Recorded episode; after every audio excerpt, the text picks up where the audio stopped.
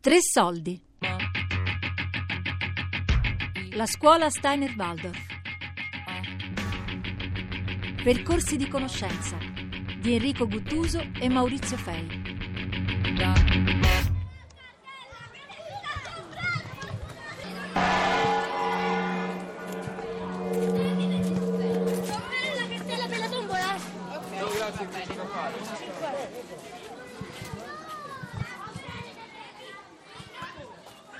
Sono Claudia e sono tra i fondatori di una scuola Waldorf e da tanti anni mi occupo di questa pedagogia e anche di queste scuole.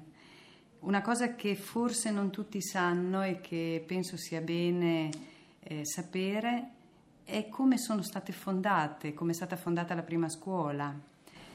Agli inizi del Novecento c'era una certa esuberanza, un contesto storico del tutto particolare, molte scoperte erano avvenute e anche la vita degli uomini era stata facilitata da, da un progresso tecnologico che cominciava ad entrare nelle famiglie europee.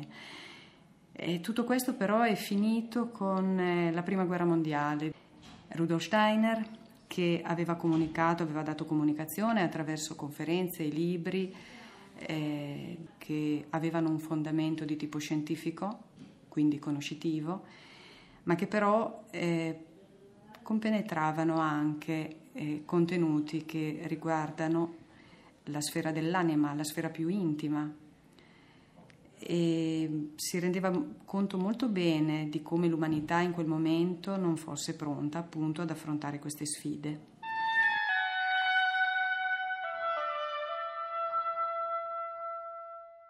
La domanda che va posta non è che cosa occorre che l'uomo sappia e sappia fare per l'ordinamento sociale esistente, ma l'altra, quali disposizioni porta l'uomo in sé e che cosa può venire sviluppato in lui. In questo modo diverrà possibile che la generazione che cresce apporti forze sempre nuove all'ordinamento sociale, anziché costringerla a diventare ciò che l'ordinamento già esistente vuole che essa sia.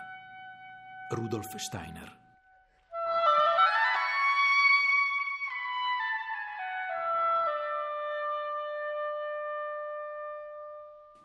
Eh, Rudolf Steiner aveva elaborato una teoria eh, per la riorganizzazione dell'organismo sociale, chiamata e conosciuta come triarticolazione dell'organismo sociale.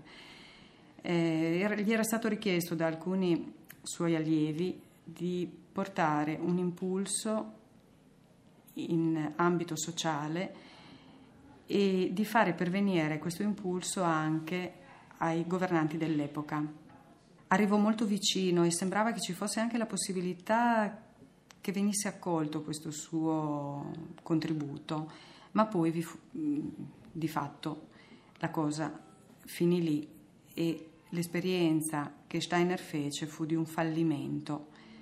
Da questa esperienza di fallimento Steiner, con anche alcuni suoi allievi, che avevano fondato un organismo in Germania che si occupava proprio di questioni sociali, compresero che l'umanità non era pronta, non era pronta per accogliere idee così innovative e che occorreva eh, educare le nuove generazioni affinché una nuova umanità potesse portare un, incontrib- un contributo diverso, potesse, portare, potesse essere pronta ad affrontare le nuove sfide che il nuovo secolo stava eh, portando incontro agli uomini.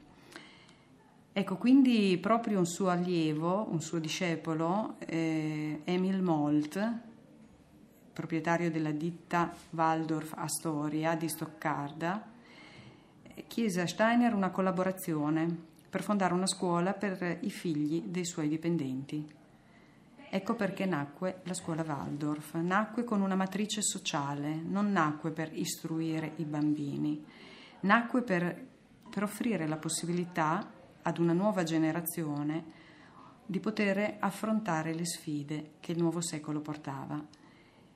Le scuole Waldorf, da quella prima scuola che fu fondata a Stoccarda, poi si diffusero in tutta la Germania fino al 1933, anno in cui poi dal nazismo vennero perseguitate e chiuse. I maestri che avevano fondato le scuole in Germania però eh, spesso eh, espatriarono e andarono a fondare altre scuole in altre nazioni e anche in altri continenti. Fu, questa fu la via attraverso la quale queste scuole poterono, poterono diffondersi nei cinque continenti come tuttora sono presenti. In Europa intanto scoppiò una seconda guerra mondiale e in altre nazioni, in Norvegia e in Olanda, furono chiuse queste scuole, mentre in altre nazioni non fu così e in Italia giunsero nel 1947 attraverso la fondazione della prima scuola a Milano, ancora attiva. La scuola di Milano nasce come scuola steineriana e l'origine va ovviamente ricercata negli impulsi che Steiner diede eh, nel 19-20. Eh, in quegli anni una artista italiana giovane andò a studiare a Stoccarda eh, euritmia, questa nuova arte del movimento, e eh, dai contatti che ebbe con Rudolf Steiner, in particolare con Marie Steiner, la moglie che era artista, eh, ebbe in qualche modo il suggerimento di portare in Italia eh, sia l'impulso artistico che lei continuò per tutta la vita in Italia, ma anche l'impulso pedagogico e anche quello medico. Quindi quando nel dopoguerra eh, creò un centro, detto loro un centro internazionale di cultura, un gruppo steineriano, eh, all'interno di questo gruppo nacque un primo inizio di asilo eh, steineriano. Questo stimolò una uh, direttrice di asilo comunale eh, milanese a portare questa esperienza nell'ambito di questo asilo. Questo durò qualche anno e una personalità nota di Milano, attiva anche a favore dell'Istituto dei Ciechi, ebbe dal comune la possibilità di avere degli spazi appositamente eh, adattati alla situazione dove nacque questa inizio di scuola steneriana con una prima classe, alcune classi eh, che portavano fino alla quinta. In una fase eh, successiva eh, si ampliò alla scuola media, ci fu qualche trasferimento in nuovi edifici, sempre messi a disposizione dal comune, eh, con l'ampliamento fino al liceo la spinta iniziale eh, nacque dalle esigenze e i disagi dei ragazzi, dei bambini eh, che eh, nel dopoguerra, quando nacque eh, in Germania la scuola, eh, necessitavano di un nuovo orientamento, di un nuovo eh, diciamo, sostegno e anche in Italia dopo la seconda guerra mondiale la spinta di fondo fu una spinta di ordine sociale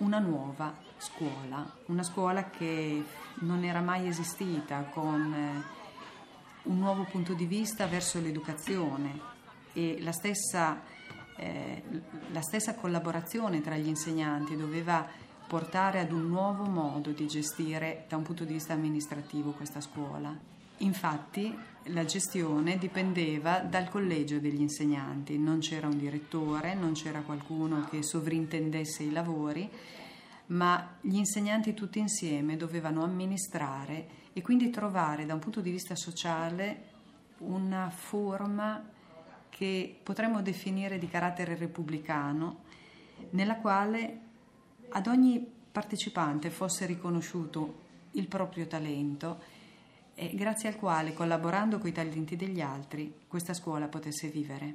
E questo stesso impulso fu portato fin nell'educazione, anche dentro le classi. Gli insegnanti cercavano di cogliere le qualità dei bambini e questo è il fondamento della nostra pedagogia, la possibilità di cogliere ciò che ogni bambino ha in sé, ciò di cui ogni bambino è portatore.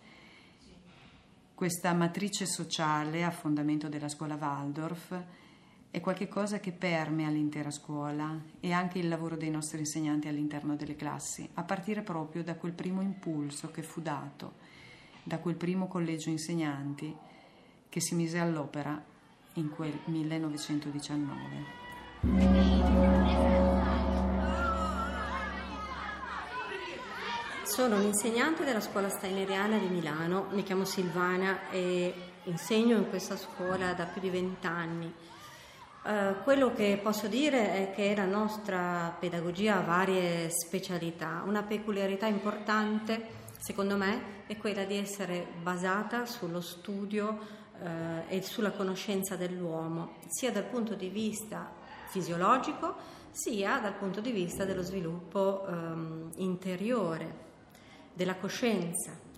E nella nostra pedagogia, quindi, le materie di insegnamento vengono portate non soltanto come fini a se stesse, ma vengono proprio usate come veri e propri strumenti eh, per mh, puntare eh, ad una crescita sana del bambino, del ragazzo. E infatti noi preferiamo parlare di educazione più che di istruzione intendendo dunque con educazione qualcosa di molto più ampio, di complesso, eh, che si rivolge all'uomo nella sua interezza. Sicché i contenuti delle varie materie vengono portati mh, nel corso degli studi ai bambini nel momento giusto, cioè quando capiamo che il bambino è arrivato ad una fase di sviluppo in cui davvero può eh, accogliere dentro di sé i, mh, alcuni concetti, alcuni contenuti e farli diventare nutrimento per la propria crescita. Ehm, sicché cerchiamo di aiutare lo sviluppo di alcune facoltà che sono poi fondamentali per l'intera vita, per esempio la volontà, lo sviluppo della volontà individuale che sia sempre rivolta alla moralità, lo sviluppo eh, di, un, mh, mm, di un sano mondo dei sentimenti di una vita del sentimento che sia più sana e equilibrata possibile e la capacità di pensare e di sviluppare un pensiero che sia libero, spregiudicato. Per ottenere tutto questo eh, noi non puntiamo direttamente e unicamente all'elemento intellettuale del bambino, ma eh, cerchiamo di condurlo mentre impara a crescere nella coscienza di sé, del mondo e anche dell'umanità che, che gli accompagna nella vita.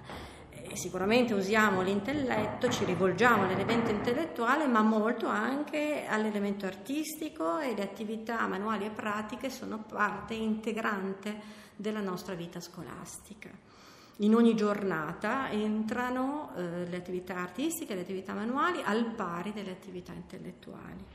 E naturalmente l'obiettivo grande è quello di contribuire allo sviluppo dell'umanità e fare in modo che questi bambini, domani ragazzi e dopodomani uomini, siano, si trovino a proprio agio nel mondo che li circonda e siano in grado di portare eh, la loro esistenza in modo costruttivo e più felice possibile.